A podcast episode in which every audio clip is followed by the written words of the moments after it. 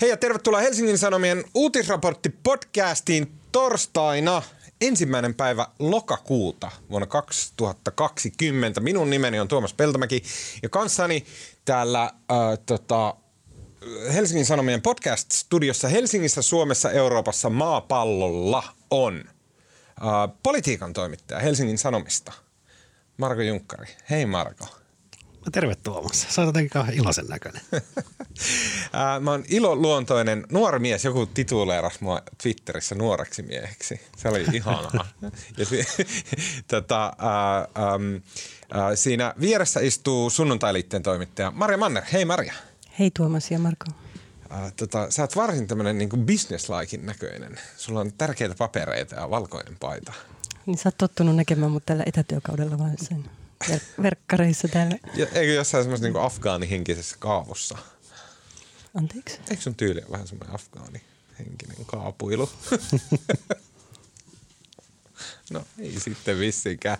Se oli joku toinen kulttuuritäti. Äh, sulla on huivi joskus ollut, myönnän nyt se.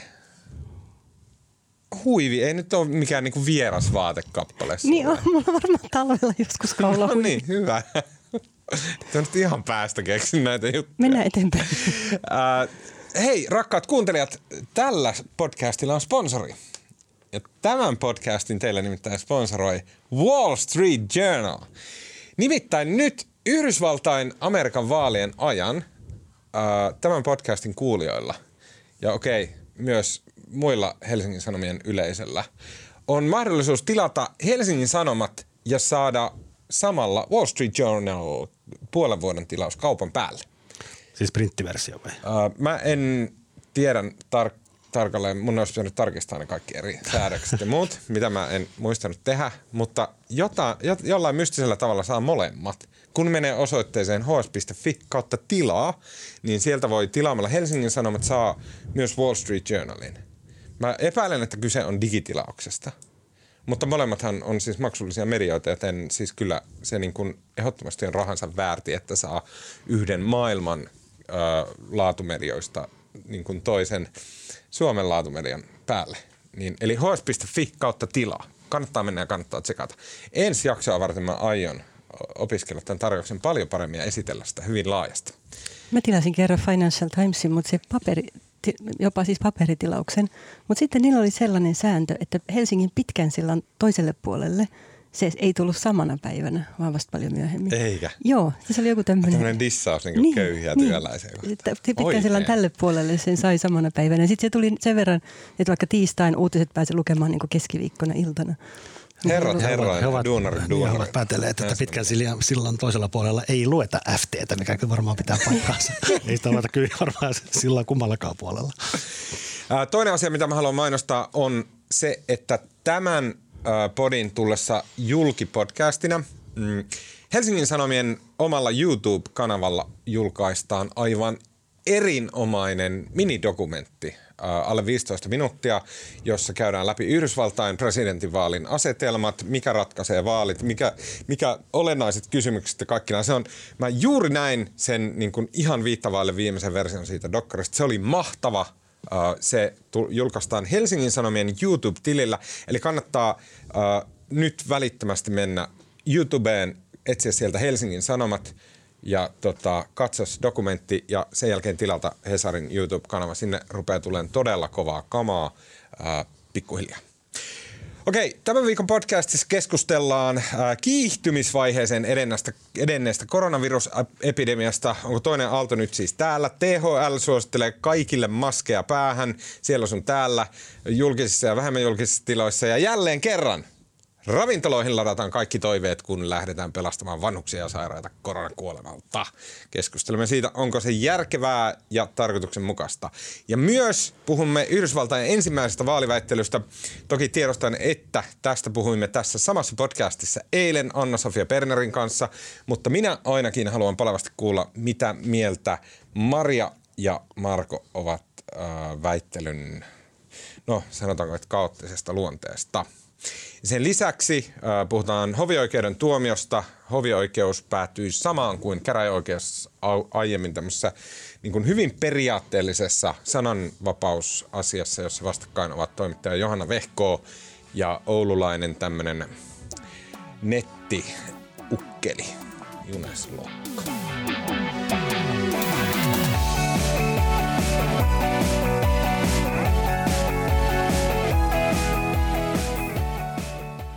Eilen THL piti tiedotustilaisuuden ja sosiaali- ja terveysministeriössä he tota, sanoivat, että nyt on tullut semmoinen aika, että korona on kiihtymisvaiheessa ja täytyy ottaa lisää estotoimia käyttöön. Äh, he puhuivat eilen ja tänään tiedotustilaisuuksissaan siitä, että toisin kuin silloin keväällä, jolloin hyvin valtiojohtoisesti edettiin tässä asiassa, niin nyt edetään, edetään alueellisesti. Ja alueellisesti myös tehdään erinäköisiä päätöksiä riippuen siitä, onko sillä alueella meneillään tämä kiihtymis, äh, koronan kiihtymisoperaatio. Äh, tota, ensimmäiset toimenpiteet ainakin Helsingin seudulla, pääkaupunkiseudulla on se, että ravintoloiden aukioloaikaa – rajoitetaan. Mulla meni ohi, että koskeeko se muuta maata? Eikö se, siis linjaus oli ymmärtääkseni se, että koko maata tulisi koskemaan tämä, että kello yksi pitää sulkea, yksi aamulla pitää sulkea ravintolat tai yöllä ja kello 12 lopettaa alkoholimyynti. Ja sitten mikä mun mielestä näissä infoissa onnistutaan aina olemaan mahdollisimman epäselviä. Sitten tuli se, että jos on jollain alueella kiihtymisvaihe, niin silloin ravintolat, tota, viinamyynti loppuu kello 11 ja ravintolat kiinni kympiltä – mm. eikö niin? Ja sitten ei kumminkaan sanottu, samassa infossa puhuttiin siitä, että pääkaupunkiseudulla ollaan kiihtymisvaiheessa, mutta näitä kahta asiaa ei vielä yhdistetty yhteen, että sitähän ei vielä tiedetä, monelta Helsingissä tulee menemään. Mm. Joo. Tota, niin. Kiinnitin huomiota muuten siihen, katsoitteko tällä viikolla, hyppään asiasta toisen, mä tiedän, Tuomas inhoa tätä, mutta Oletteko Angela Merkelin esiintymistä tällä viikolla? Saksassa Joo, on myös näin. tapahtuma. Vaan siis kiinnitin huomiota, tietysti nämä siis toimet on, nyt kun valmiuslaki ei ole käytössä, niin lähtökohtaisesti terveysviranomaisten määräämiä, mutta niin kuin kameroiden edessä on kuitenkin olleet nämä THLn tyypit, toisin kuin siis saksalainen kollega tai Saksassa töissä oleva kollega sanoi heti, että siellä kyllä niin poliitikkojen ykköskaarti, joka pannaan eturiviin, että sitten kun on aika epäsuosittuja päätöksiä ravintoloiden aukioloajoista, niin ne on olleet kyllä mm. tällä viikolla käsittääkseni terveysviranomaiset ennen muuta niitä esittelemässä. Joo, THL ja THLltä siis Mika Salminen ja sitten tämä Taneli Puumalainen. Joo, tämä ylilääkäri.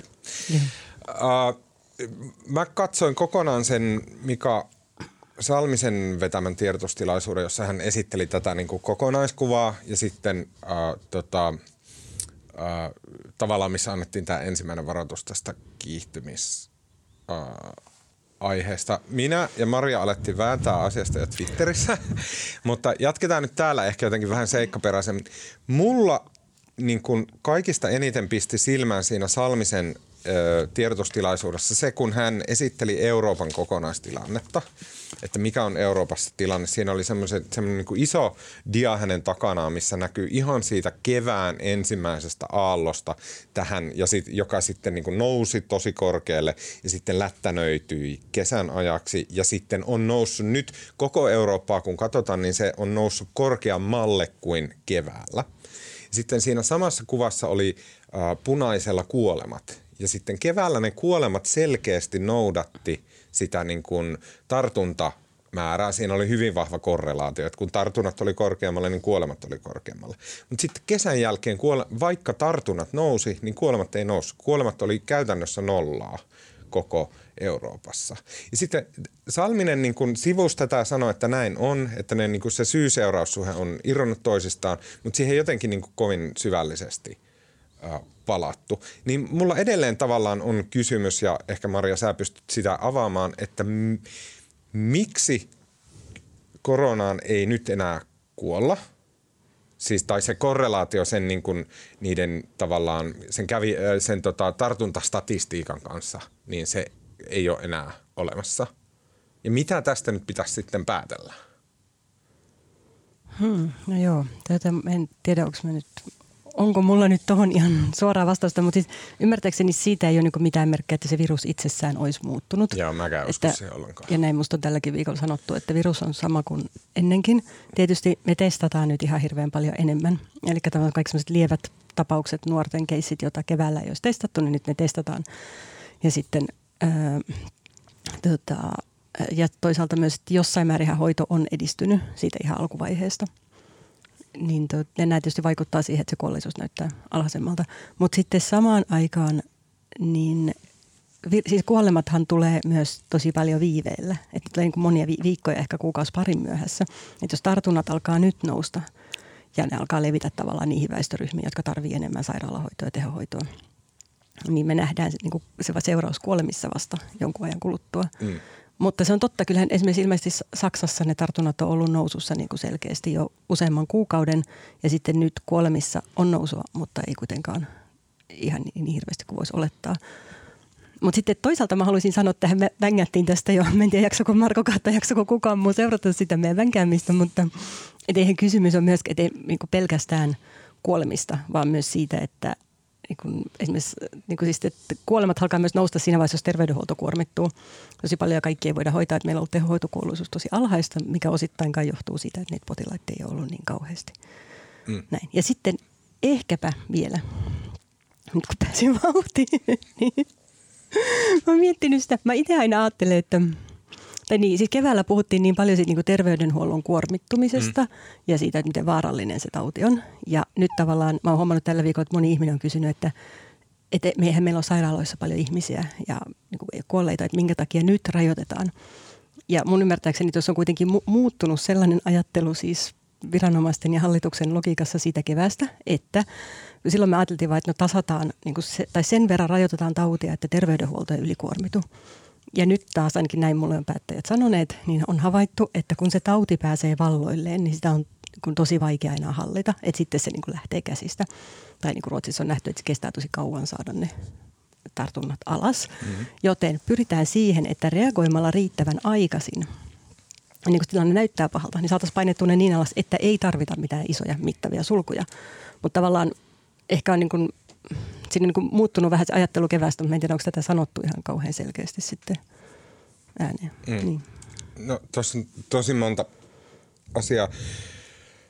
Jos ihan niin kuin sieltä alusta, niin äh, okei, okay, jos on sillä tavalla, että ne tartuntojen määrä itse asiassa, niin kun, kun nyt testataan paljon enemmän, meillä on mm. nyt testauskapasiteetti, sehän on niin kuin mitä tuhatkertainen verrattuna kevääseen – niin, eli tavallaan, että nyt me tiedetään kaikki tapaukset, mitä on.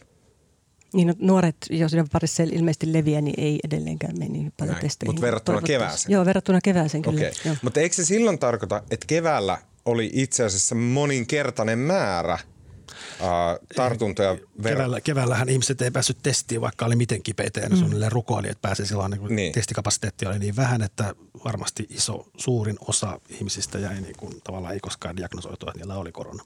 Mut siitä, mutta Et jos keväällä oli moninkertainen määrä niitä tartuntoja, niin sitten eikö se tarkoita, että nyt ei ole lähimainkaan se aika, että niin kuin, ei ole mitään hätää? ei ole niin kuin ainakaan kevään tyyppistä hätää. Niin, mutta edelleen se tavallaan, niin, mutta kun me nähdään, esimerkiksi jos katsoo vaikka Siis Annukka Oksanen, Tanskassa asuva toimittaja, on musta Twitterissä kommentoinut tuota tosi hyvin, että tavallaan Tanskassa on käyty ihan samanlaista keskustelua aina kolme viikkoa aikaisemmin.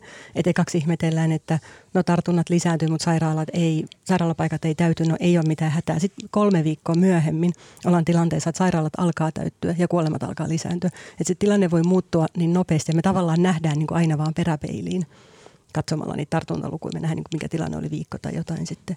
Ja sitten siitä kevästä vielä, niin se on totta, silloin jossain vaiheessa siis THL-pääjohtaja Tervahauta sanoi, että arvioi, että tartuntoja olisi 20-30 kertaa enemmän mm. kuin mitä testit tai mitä todetut tapaukset oli, mutta sitten minhän kyllä todettiin ja huomattiin, että se ei pitänyt ihan paikkaansa, mm. että niitä ei ollut ihan, niitä oli enemmän kuin mitä todettiin, mutta ei niin paljon enemmän. Mm. Mutta sä et niinku, edelleen mä en ymmärrä, että mm. joka tapauksessa kaikki asiantuntijat uskoivat, että keväällä oli moninkertainen määrä, vähintään viisinkertainen mm. määrä Kyllä. siihen verrat enemmän tartuntoja kuin mitä viralliset tilastot näyttää, koska mm. niin kuin ei vaan testattu niin mm. paljon, että niitä olisi tietty. Eli siis tavallaan niin kuin jäl, mä yritän vain suhteuttaa sitä tämän hetkistä mm. tilannetta, että kevääseen verrattuna me ollaan niin kuin moninkertaisesti pienemmissä lukemissa, mikä jälleen kerran se selittäisi mm. sitä, miksi kuolemat näyttää nollaa, koska me ollaan kevääseen verrattuna monta kertaa pienemmissä luvuissa. Ja mä en ole ihan varma, että tuleeko tämä niin kuin kovin selvästi ulos viranomaisten suusta tai varsinkaan medioiden otsikoissa ja löypäissä. Niin, me, niin, edelleen kun mä sanoin, että tavallaan meillä on se strategia vähän muuttunut siinä, että nyt toivotaan, että ei tarvitsisi mennä sellaisiin sulkuihin kuin keväällä, että vaan toimitaan joo, joo, niin kuin tilanne kai, niin kuin Mut ehkä, niin, mä ehkä, ne, kattokaa, näittekö se Angela Merkelin puheen tällä viikolla? Mä, kuul, mä kuul, sitä kehuttiin sen mä huomasin, mutta en nähnyt itse puhetta. Siis mä näin pätkiä siitä, mitkä oli englanniksi tota, käännetty, en valitettavasti osaa saksaa, mutta niin siinä oli, se oli loistavasti niin kuin vaan konkretisoi sen, että jos ta, niin kuin tartunnat le, niin jatkuu, jatkaa nousuaan tällä vauhdilla, niin Saksa on ennen vuoden loppua tilanteessa, jossa todetaan 20 000 uutta tapausta päivässä. Ja tavallaan, että jos se vauhti on eksponentiaalista, niin kuin vaikka tällä hetkellä pääkaupunkiseudulla on, niin, niin kuin hyvin nopeasti ollaan siinä tilanteessa, että tarvitaan jotain paljon mittavampia sulkuja. Joo. Mutta mä haluaisin nähdä, mä haluaisin, Mutta oikeasti eikö, mä haluaisin nähdä samanlaiset ennusteet Helsingin osalta jo, ja mä haluaisin, mä haluaisin niin kuin, että jotenkin tämä asia käytäisiin seikkaperäisesti loppuun, että siis kun kuitenkin jos, jos se viime kevään tartuntaluku oli aidosti oikeasti moninkertainen mm-hmm. siihen verrattuna, mitä virallinen statistiikka näyttää, niin silloinhan se tarkoittaa, että sen taudin tappavuus on huomattavasti pienempi kuin mitä meidän viralliset tilastot näyttää. Jos se, ne tartunnat on 20-kertaisia verrattuna siihen, mutta kuolemathan me tiedetään, ne ei ole moninkertaisia salaa. Niin sehän tarkoittaa, että se kuolleisuusluku ja tavallaan taudin uhka on huomattavasti pienempi, monta kertaa pienempi kuin mitä tilastot tällä hetkellä näyttävät. Kyllä toimella tavalla oli jo keväällä tiedossa, että niitä oireettomia ja lieväoireisia tapauksia on enemmän kuin mitä on todettu. Et ei, ei, ei tuossa suhteessa mun käsittääkseni ihan hirveästi ole tapahtunut muutosta. Öö, aja, että se tällä hetkellä otetaan huomioon niin, että se oli 30 kertaa isompi tai 20 kertaa isompi se levinneisyys ja kuolleita oli se 340. Niin, mutta eikö se tavallaan se kuolleisuus luku, niin eihän se nyt perustu vain niin kuin Suomen tilastoihin, mm. että kaikkialla maailmassa. Ja kyllä siitä niin käsittääkseni on nyt niin kuin, on, jos on niitä, paljon kuolleita nyt on. Siis 340. Maailmanlaajuisesti. Aa. Miljoona. Vähän yli miljoona Niin, niin kyllähän se nyt tiedetään, kun tavallaan katsotaan maailmanlaajuisesti, mikä se, onko se joku noin tämä prosentti tai mitä se onkaan sairastuneesta. Alle sen niin. Mutta sitä mä kysyin, mutta keväällä puhuttiin neljästä prosentista. Joo, mutta sitä, sitä ei kumminkaan sitä lasketaan ei, vaan sen Suomen lukujen perusteella, vaan se, kun sitä kuolleisuuslukua lähdetään hahmottamaan, niin sehän on sitten globaali vertailu. Niin, ehkä. Mutta niin, ja sitten siis eihän tavallaan se kuolleisuus on tai siis yksi asia, kai, mutta sitten niin. tietysti niin kuin sairaala, tehohoitopaikkojen tarve, kaikki muu. Ja kyllähän siinä lasketaan, ja edelleenkin, mulle, mä en, edes, mä en tiedä milloin ravintolat pitäisi sulkea, mikä on tehokkain tapa siihen. Mutta tuohon niin laskelmiin varmaan perustuu myös se, ajatus, että jo, kun se tauti esimerkiksi leviää yhteiskunnassa, niin sit paitsi että sairaalat ja tehohoitopaikat täyttyy, niin ihmiset lakkaa tekemästä asioita ja kuluttamasta. Ja tavallaan vaikka kesällä, kun tauti oli tosi vähän, niin elämä oli kaikkein paljon helpompaa ja ravintoloiden bisnes ja kaikkien bisnes sujuu helpommin.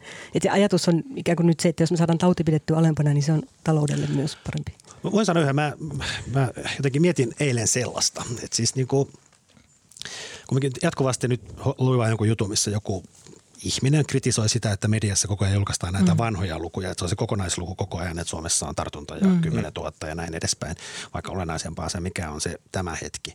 Kyllä. Mutta niin me koko ajan katsotaan niin sitä historiaa, mutta musta jotenkin tuntuu, koska yksi, mikä tästä puuttuu, niin tavallaan se niin kuin eteenpäin katsominen kokonaan, koska kyllähän se nyt suurin piirtein tiedetään, että tämä kriisi tulee jatkumaan ehkä jouluun 2021 asti. Mm. Että jos ensi vuoden alkupuolella tai puolessa välissä saadaan rokote. Ja siinä vaiheessa, kun suomalaisista on rokotettu 60 prosenttia, niin se on ehkä ensi joulu 21. Niin, niin tota, Tuskin silloin.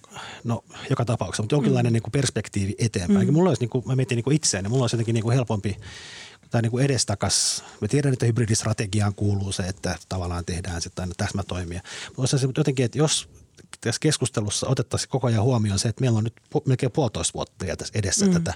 Ja sitten tavallaan tehtäisiin niin kuin rajoitustoimet niin kuin, ja katsottaisiin sitä taloutta niin kuin siitä vinkkelistä, että miten me saadaan nämä firmat selviämään niin kuin jouluun 21 asti. Mm. Miten me saadaan ihmiset pysymään mm. etätöissä. Ja, niin kuin, mutta tässä, onko tämä missään vaiheessa jo puhuttu eteenpäin yhtään mitään. Sehän saattaa muuttua, mutta se nyt on kuitenkin varmaa, että se ainakin vuosi ollaan vielä joka tapauksessa. Angela Merkel puhuu juuri tuosta. Puhuuko Angela Merkel tästä? Ei, mutta tässä on pointti. Itse asiassa tätä mä oon puhunut siis Saksassa asuvien kollegoiden kanssa tosi paljon ja kesällä. Että kun siellä mentiin ikään kuin se niin uuteen normaaliin paljon aikaisemmin. Et meillähän kävi kesällä vähän niin, että no ekaksi tehtiin niin kuin tosi rajuja toimia. Okei, niin mm. niin joku muualla, mutta kuitenkin, että Uusimaa eristetään ja ravintolat kiinni ja koulut kiinni ja niin edelleen.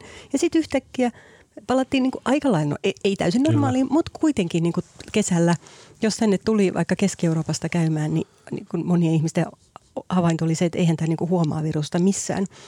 Ja siksi sitä ehkä niin kuin tuntuu, on tosi vaikea päästä ja tuntuu raskalta niin kuin taas sitten hei, niin kuin ikään kuin, nyt me puhutaan, että ihan kuin olisi alkamassa taas joku uusi poikkeusaika, että ehkä meidän pitäisi just tavallaan luoda sellaisia – tapoja käydä ravintoloissa tai muualla, että se voisi tehdä turvallisesti, ottaen huomioon, että tämä tulee kestämään tosiaan varmaan. Siis konservatiiviset arviot on sillä, että 21 syksyllä. Kun... Joo, tuota, sama mitä mä jotenkin itsekin ajattelin. Mm. Ja mietin, juttelin erään tutun ravintolayrittäjän kanssa, joka on nyt tosi tuskainen. Ja siis samalla kun ei ole niin mitään näkymää, että jos nyt taas vähennetään ravintolapaikat, leikataan puoleen, niin onhan tämä nyt niin kuin hänen, kun se nyt koko ajan laskee niitä senttejä, että miten se selviää tämän syksyn. Nyt se, että jos se nyt niin kuin – jos sille tavallaan että olisi tietoa, että nyt tässä seuraavat kahdeksan kuukautta vedetään puolella kapasiteetilla ravintoloissa. Kyllä se auttaisi niin kuin hänen elämäänsä ihan älyttömästi. Ja tavallaan kumminkin mm. tässä jonkinlainen aikaperspektiivi on hahmotettavissa. Ja kyllähän tiedettiin se viime keväänä, silloin muistan, mekin ollaan podcastissa puhuttu siitä, että se keväällä kiihtyy ja kesällä se laskee ja sitten taas syksyllä kiihtyy, tulee toinen aalto. Kyllähän tämä kaikki on niin kuin tavallaan jollain tavalla hahmotettu etukäteen. Mm. Niin, ja ehkä me jollain tapaa kaipaisi sitä, että – me kaikki kansalaisina niin kuin toimisimme ennen kuin tilanne on oikeasti paha ja tosi pakko tehdä jotain. Nyt on vähän sellainen fiilis välillä ilmassa, että no kyllä viranomaiset sitten kieltää, kun niin kuin tilanne on paha. Mm. Että kyllä ne sitten hoitaa sen. et sen sijaan, että vaikka niin kuin, no, erilaisilla käytännöillä, siis mitä voi tehdä varmaan eri paikoissa, niin – itse kukin. Niin se on jotenkin musta, musta niin kuin rajoitusten määritteleminkin olisi helpompaa, jos tavallaan kaikki tajuaisi sen, että nyt ollaan niin kuin tosi pitkään tässä tilanteessa ja nyt niin kuin tämän kanssa on vaan elettävä ja näillä keinoilla voimme lieventää tätä välttämätöntä mm-hmm. toimintojen rajoittamista. Niin jotenkin se mm-hmm. olisi ehkä menisi paremmin perille. Joo. Mutta t- tätä ajattelin eilen. Mulla on jotenkin suuria ongelmia näiden kaikkien lukujen kanssa. Tai siis, kun ne ei vaan tunnu järkeviltä. Siis okei, okay, siis mä, mä uskon, että siis THL varmasti tietää mitä tekee ja siellä on niinku semmoiset derivoinnit taustalla, että ne näin. Mutta se just niinku tämä ravintola yrittää esimerkki, että okei, okay, että meillä on 340 ihmistä kuollut. Tää, Suomesta, Suomesta oli tehty tämmöinen maa-analyysi, jonka kirjoittaja Hanna, Hanna Tiirinki Liina Kaisa Tynkkynen, Markus Sovala, bla, bla, okei, siinä on niin monta, että mä en kaikki. Tämmöinen niin maa-analyysi, että miten Suomessa on hoidettu korona ja mitä siellä ja mitä on tapahtunut. Niin tota, se oli todella hyvä, kannattaa ehdottomasti lukea. Niin sitten se, se oli tosi hyvä ja se niin jotenkin pisti perspektiivi. Siellä mainittiin niin kuin, niin kuin tarkat luvut, mutta tuli 200 000, tämän koronakriisin aikana 200 000 lomautettua – ja sitten se oli suurin piirtein sille, että oliko 140 000 oli äh, lomautettua ja sitten loput oli äh, semmoinen olisiko 40 000 oli sitten joutu työttömäksi. Ja osa näistä oli... Mielestäni Temmi on antanut luvun, että tällä hetkellä noin 80 000 ihmistä on jäänyt koronan takia työttömäksi. Mm. Se on aika paljon. No, se on todella paljon. Jos me puhutaan, että äh, kuolleita riskiryhmäläisiä on sen 340, äh, sitten tauti on levinnyt siihen niin kuin X kertaa 8000 suomalaiseen ja sitten joista sitten ihan absoluuttinen valtaosa, niin tämä tauti on oireeton ja niin kuin, että me edelleen, siis me suojellaan, kaikilla tällä me suojellaan sitä riskiryhmää, joka on hyvin pieni ja jolle tämä Mikä ei... on pieni? Mitä? Mikä on pieni? Siis, se, siis mä puhun tavallaan siitä, että keille tämä, mille osuudelle – suomalaisista tämä korona on siis vaarallinen. Eihän se ole pieni se riskiryhmä, sehän tässä on se ongelma. Miten niin? Onko se on kolmasosa väestöstä suunnilleen? Oh. Ai vanhukset ja sitten niin kun, joilla on niin. jotain. Niin. Jos meidän väestörakenne on semmoinen, niin kyllä... Joo, siis joo, joo, mä en tarkoita, että se on pieni, vaan se, että se se osuus, joille se on sen riski, siis se osuus, joka lopulta kuolee, sanotaan näin. Mutta eihän me tiedetä, kuka lopulta kuolee. Tai se riski, et, siis riskiryhmä, siis kokohan on hirveän suuri tavallaan. Joo, se, niin okei, okay, se on noin miljoona. Enemmän varmaan, joo. Siis yli 70-vuotiaita on jo melkein miljoona. Joo.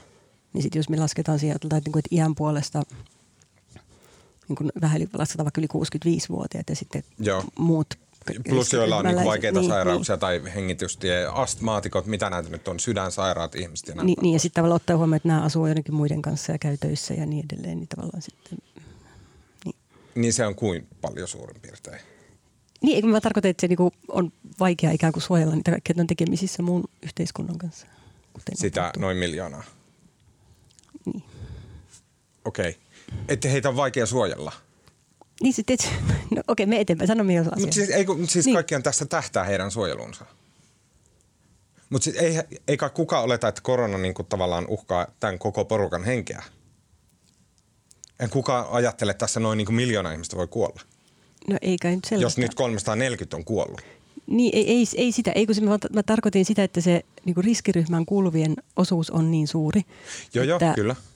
Et se on iso, mutta eihän kukaan ajattele, että koko meidän riskiryhmä on niinku vaarassa tämän. Ei, ei mutta se... kerro se sun pointti. Mikä se sun pointti on? Mä menin vähän sekaisin. Mä Anteeksi, joo. Siis mä vertaan siis näitä lukuja. Että jos niin. meillä on 200 000 ihmistä on lomautettu tai jäänyt mm. työttömäksi, tämä niinku aiheuttaa heille tuskaa ahdistusta. Tämä ravinto Mara ilmoitti, että tämä vaikuttaa suoraan pelkästään, nämä uudet rajoitteet vaikuttaa 20 000 ihmisen ää, tota, työsopimuksiin. Osa joutuu työttömäksi, osa lomautetaan näin, niin kuin, mä haen näitä mittakaavoja, näitä lukuja. Mm. Okei, okay, jos, jos ajatellaan sille, että, okay, että meillä on miljoonan riskiryhmä ja kaikki toimet, mitä me tehdään, niin ne suojelee näiden henkeä, niin sitten se tuntuu niin tosi järkevältä. Totta kai, mitä siihen on, jos 200 000 on lomautettuna, mutta ei se ihan niinkään mene se matikka siinä, vai meneekö? Niin, mutta mä mietin sitä matikkaa toistepäin, jos verrataan 340 kuollutta ja 80 000 uutta työtöntä ja näin, mutta eihän niitäkään niin kuin – siinäkin puhutaan niin kuin vähän eri asiasta, koska ei se niin kuin, siis tavallaan talous ei lähde pyörimään normaalisti ennen kuin tämä tauti on poissa. Että se ei ole niin kuin tavallaan joko tai vaihtoehto, vaan se, että, niin kuin se, että ihmiset, ihmiset mene sinne ravintolaan, jos on se uhka, että voi sairastua. Että tavallaan ei ole sitä vaihtoehtoa, että ei olisi rajoitteita, koska se, jos niin paitsi ihmistä menee. Jos no, va- pieni, se on, no, ei, mene, ei mene samalla tavalla siis... kuin meni, meni vuonna 2019. Jos vaakakupissa on niin kuin talous ja terveys, niin mun mielestä kun ne ei ole niin kuin tavallaan eri asia, vaan se, että se talous ei toivu ennen, joo, kuin, tuota, ennen kuin on turvallista mennä ravintolaan ja kuluttaa ja niin kuin elää normaalisti. Ja siis toihan on nähty siis Ruotsista, New Yorkista, kaikkialla esimerkiksi korttimaksudatasta ja muusta, että jo ennen mitään rajoituksia niin ihmiset lakkaa kuluttamasta, jos se, kun se tauti leviää. Mutta oma, mä vielä edelleenkin niin kuin, vai tuohon Marko ravintoloitsija esimerkki, että on vaikea tehdä. Mutta mä ajattelen kyllä myös itse niin, että tämän kaltainen niin vähän tempo, totta kai siis varmaan tullaan tarvitsemaan erilaisia kiristyksiä eri vaiheissa, mutta niin kuin, että on myös jotenkin psykologisesti aika haastavaa niin kuin tavallaan ehkä olettaa, että ihmiset niin kuin aina pääsisivät jotenkin tai hyväksyisivät ne uudet rajoitukset. Kun tavallaan, tässä on se dilemma tavallaan tässä ajattelussa, että me yritetään, vaikka mitä tehtiin siis käsittääkseni Kuhmossa, kun tartunnat alkoi levitä, niin aikaisessa vaiheessa pani julkiset paikat kiinni ja testasi hulluna jengiä. Nyt siellä ilmeisesti tilanne on ihan hyvä. Mikkelissä kai aika samantyyppinen. Mm. Niin, mutta se ongelma on tietysti se, että pitäisi saada ihmiset muuttamaan käytöstään ennen kuin tilanne on paha. Ja sitten jos tämä niin tavallaan tempoilee koko ajan edes takaisin, niin se voi olla aika haastavaa tietysti. Etenkin jos näitä ei niin kuin ihan suoraan sanota niin kuin sitä, että mikä se näkymä mm. ja tavoitteet toisaalta on, että mitä mittareita katsotaan tällä hetkellä, kun vaikka niin kuin määrätään näitä ravintolarajoituksia. Niin ja ehkä mistä mä en, asia, mistä mä en tiedä mitään, mutta siis huomasin vaan, että joku jako, siis tavallaan se piirakka grafiikka, missä näkyy, mistä niin kuin tiedetyt tartunnat on peräisin, niin kyllähän se ravintoloiden osuus on itse asiassa tosi pieni. Niin siihen nähden kyllä ravintoloista ja yökerhoista puhutaan tosi paljon. Niin, siis mä ihmettelen sitä. Mä, yrit, mä googlasin sen niin neljä sekuntia käytin tähänkin, mutta siis äh, tota, 200 tartuntaa ravintoloista. Niin kuin THL perusteli sitä, että 200 tartuntaa on ravintoloista. Helsingissä on esimerkiksi yksi baari, josta on tullut 40 tartuntaa, siis tällä hetkellä. Ja tällä hetkellä tartuntoja on äh, melkein 10 000. Mutta jos me muistetaan, että HUSin alueella 16 prosenttia tartunnoista pystytään joinain viikkoina jäljittämään ja loput tulee ties mistä, niin siis esimerkiksi Tampereella toi logiikka kai niin kuitenkin, että siellä saa pystytään jäljittämään paljon isompi osa ja sit ravintoloista ei ehkä ollut tullut niin paljon, mutta käsittääkseni noiden niin kuin ainakin lääkärien, jotka seuraa sitä jäljitystyötä, niin kommentti, että ne isot altistukset on usein tapahtunut – Ravi, että niitä on ollut paljon siellä nimenomaisesti. On, kyllä tämä vaikuttaa, koska eihän niin kuin, jos tai kun on päätetty, että nyt esimerkiksi koulujen sulke, missä ihmiset niin kuin tapaa toisiaan mm. isossa määrin, niin ne on työpaikat, kumminkin suurin osa työpaikoista on edelleen mm. jossain määrin etänä. Sitten on koulut ja lasten harrastukset mm. ja sitten niin kuin, että kyllähän niin kuin, eihän näitä paikkoja, mitä voi silleen niin, niin kuin naps sulkea, niitä ei kauhean montaa ole. Mm. Että se on niin kuin, siinä mielessä ravintolat on niin kuin, Siis suuri osa niin koronatartunnoista tapahtuu kotona. Mm. Joo, mutta jostain se perheenjäsen on saanut sen. Joo, joo, mutta siis siellä tapahtuu se niin sekoittuminen. Mm. Siis niin kuin, et, tai siis just mä niinku puhun vaan siitä, että niinku tosi nopsaa mennään siihen, että ravintolat ja näin. Ja mua kiinnostaa ehkä puhua myös siitä, että onko tässä takana jotain tämmöistä niinku, hyvin pitkälle periytyvää jotain niinku moraalisäännöstä ja näin. Mä, Mutta luulen, se, mä luulen, että se johtuu vaan siitä, koska se on niinku, no siis nyt kun tavallaan tilanne pahenee ja tartunnat kiihtyy, niin pitää, viranomaisten pitää tehdä jotain. Eli ravintolat on niin kuin, se on niin kuin tavallaan helpoin. Ei nämä kaikki, Kyllä, muut, kaikki joo, muut vaihtoehdot on niin kuin paljon vaikeampia. Mutta enpä tiedä. Sitten olisiko se ihan reilu, että jos vaikka niin mä, siis en tiedä todellakaan, mutta veikkaisin, että ihan silleen työpaikat on siinä niin kuin kodin jälkeen seuraava, missä tartuntoja tapahtuu. Niin eikö se nyt voi sanoa, että okei, että, niin kuin, että hallituksen niin kuin pääasiallinen huole, huole, huole kohdistuu näihin työpaikkoihin. Että siellä 400 euron sakko joka työpaikalle, joka ei niin kuin todistetusti, jos tarkastaja tulee paikalla, niin ei ole tehnyt koronaohjeistusta ja bla bla bla. Näin. Mm-hmm. Et siis kyllähän tätä voisi lähestyä jollain muulla tavalla kuin sille, että toi paheiden pesä, missä nämä nuoret käy dokailemassa, niin se on kaiken A ja O ja se täytyy laittaa kiinni. Niin kyllä mulla aika paljon oli ymmärrystä niille ravintoloitsijoille, jotka vaikka on ehdottaneet, että ne rajoitukset tai sul, kohdistuisi semmoisiin paikkoihin, jotka ei ole noudattaneet näitä varotoimenpiteitä. Niin. Mutta sitten toisaalta kyllähän siis aika monessa muussakin maassa, niin nimenomaan ravintola yöelämä on se, mitä on rajoitettu, koska siinä se riski on niin ilmeisen suuri, että joukkoaltistukset se, että, se, että työpaikalla... Yksi, siis, THL, täällä, siis se ylilääkärityyppi just mm. perusteli tätä. Mm. Kysyttiin, siltä kysyttiin tänään pressissä, mm. että niin, mistä sitä ravintolat nyt oikein on tullut. Ja se sanoi, että niin joo, että on kansainvälisiä esimerkkejä.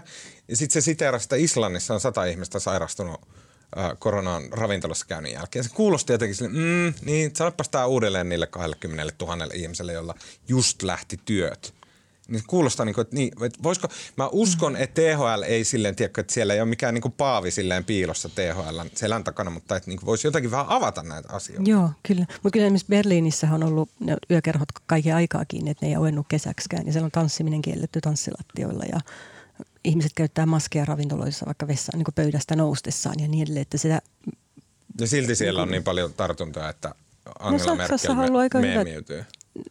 Niin, no siis siellä halu, niin kuin aika, siis ihmiset sanoivat, että arki on siellä tavallaan aika normaali. Niitä varoto, näkyviä varotoimia vaan on arjessa aika paljon enemmän kuin täällä se uuden normaalin puhe. Tämä on mun vaikutelma sieltä, mutta on sielläkin siis nousussa nyt ne. Ja, no. Mutta kyllähän noit, joo, kyllä mä toivoisin ihan samalla tavalla, että Suomen osalta avattaisiin niitä, että mitkä niin mitä... jotenkin pitäisi paljon enemmän käydä näitä keskusteluita, että mitkä tässä on vaihtoehtoja. Näin. Kukaan ei suostu käymään mun kanssa sitä keskustelua, että miksi me ei analysoida niitä kuolemia, 340 ihmistä, se on niin pieni määrä, että me pystytään käymään läpi, että missä kohtaa vanhain kodin – protokollia ja prosesseja on tapahtunut. Joku lapsus, joku onneton on vahingossa päästänyt sen viruksen sisään, on tullut tautirypäs, joka on vienyt kymmenen ihmisen hengen. Niin kaikki pystyttäisiin analysoimaan läpi ja sen jälkeen sanomaan, että meillä on nämä viisi olennaista parannusta vanhain kotien pro- prosesseihin. Me arvioidaan, että näillä pystytään pelastamaan iso osa – äh, hengistä. Ja tänään kysyttiin THLltä tätä, että onko jotain muita toimia, niin ne oli silleen, että mm, ei nyt ainakaan oteta vanhainkodeissa mitään uusia toimia. Se kuulostaa ihan älyttömältä. Miksi niitä on tehty siellä aika paljon kuitenkin? Siis varmasti jo prosesseja on, mutta senkin mä haluaisin kuulla, että okei, että mitkä osat, mitä kiristyksiä on tehty, miten se on vaikuttanut vaikka kuolemiin. Mä haluaisin yli kaiken kuulla sen, että – miten iso osa Suomen koronakuolemien kokonaisluvusta on siltä ensimmäiseltä kahdelta viikolta keväältä, jolloin se tauti pääsi lipsahtamaan silleen, koska vielä ei tiedetty, mitä sieltä on tulossa, vielä ei oltu varauduttu, vielä ei oltu saatu proto- protokollia, prosesseja uusiksi vanhan koteihin. Se pääsi lipsahtamaan sisään muutamaan paikkaan. Paljonko se selittää meidän koronakuolemista? Puolet? Entä jos tehdään niin, että otetaan näistä, tästä kaikesta selvää ensi viikkoon mennessä? niin, en mä, sua ei kiinnosta ollenkaan. Siis ei kun vai... kiinnostaa, kiinnostaa. Mä, mä luulen vain, että noi tilastot on No kun mä oon käynyt niitä läpi, ja siis mä en ole löytänyt. Mä luin sen Suomen maa-analyysin, missä käytiin kaikki, koko Suomen koronaresponssi. Siis siellä ei ole. Esimerkiksi niitä kuolemia ei ole siis analysoitu mun Siis mä en ole löytänyt paperia, mm. tietenkään mä en ole mikään maailman kovin googlaa ja näin. Mutta siis, siis jotenkin mua vaan kiinnostaa. Siis mä en väitä, että se on tärkein asia koronassa, mutta se, mua kiinnostaa, että se, kun se, ne määrät on niin mm. pieniä, että ne olisi mahdollista yksityiskohtaisesti käydä läpi. Siis mä toivoisin ylipäätään, että siis kuolemista ja aika altistumista, niin kuin suurimmat altistumistilaisuudet ja niin kuin viikoittain – kerrottaisiin paljon avoimemmin, jotta ihmiset voisivat myös arvioida riskejä. Kyllä. onko se muuten muuttunut? Siis silloin keväällähän puhuttiin, silloinhan ei kerrottu näistä kuolleista ihmisistä yhtään mitään. Paljon niistä nykyään kerrotaan. Tai onko se muuttuksen linjaus jollain no siis mekin toimituksestakin oikeasti käytiin siis neuvottelua terveysviranomaisten kanssa, kun he ei niin kuin ensiksi meinanneet kertoa oikein juurikaan yhtään mitään. Nyt kyllähän se siis keski-ikä kerrotaan. Onko sukupuoli kerrottu? Kuolleiden? Joo, on niitä, on niitä siis, joo. 84. Mutta, on sukupuoli. On, keski- on, on, se, on sukupuoli. Sukupuoli on lähinnä miehiä. Joo. joo. Mutta kyllä niitä voisi musta siis joo, avata vielä enemmän näitä tilanteita, että mikä osa on hoitolaitoksissa ja ikäryhmittäin. Ai, se on Suomessa jo, se, on, se oli melkein 90 prosenttia on hoitolaitoksissa tai kotihoidossa näistä kuolemista. Mm. Edelleen niin kuin, mun mielestä sieltä 25-vuotiaan ryyppäämisestä on tosi pitkä matka – siihen, että keskimäärin 84-vuotias kuolee hoitolaitoksessa jonkun selvän lapsuksen seurauksena. Siitä on tosi pitkä matka. On. Oletko katsonut sairaalahoidossa olevien määrää?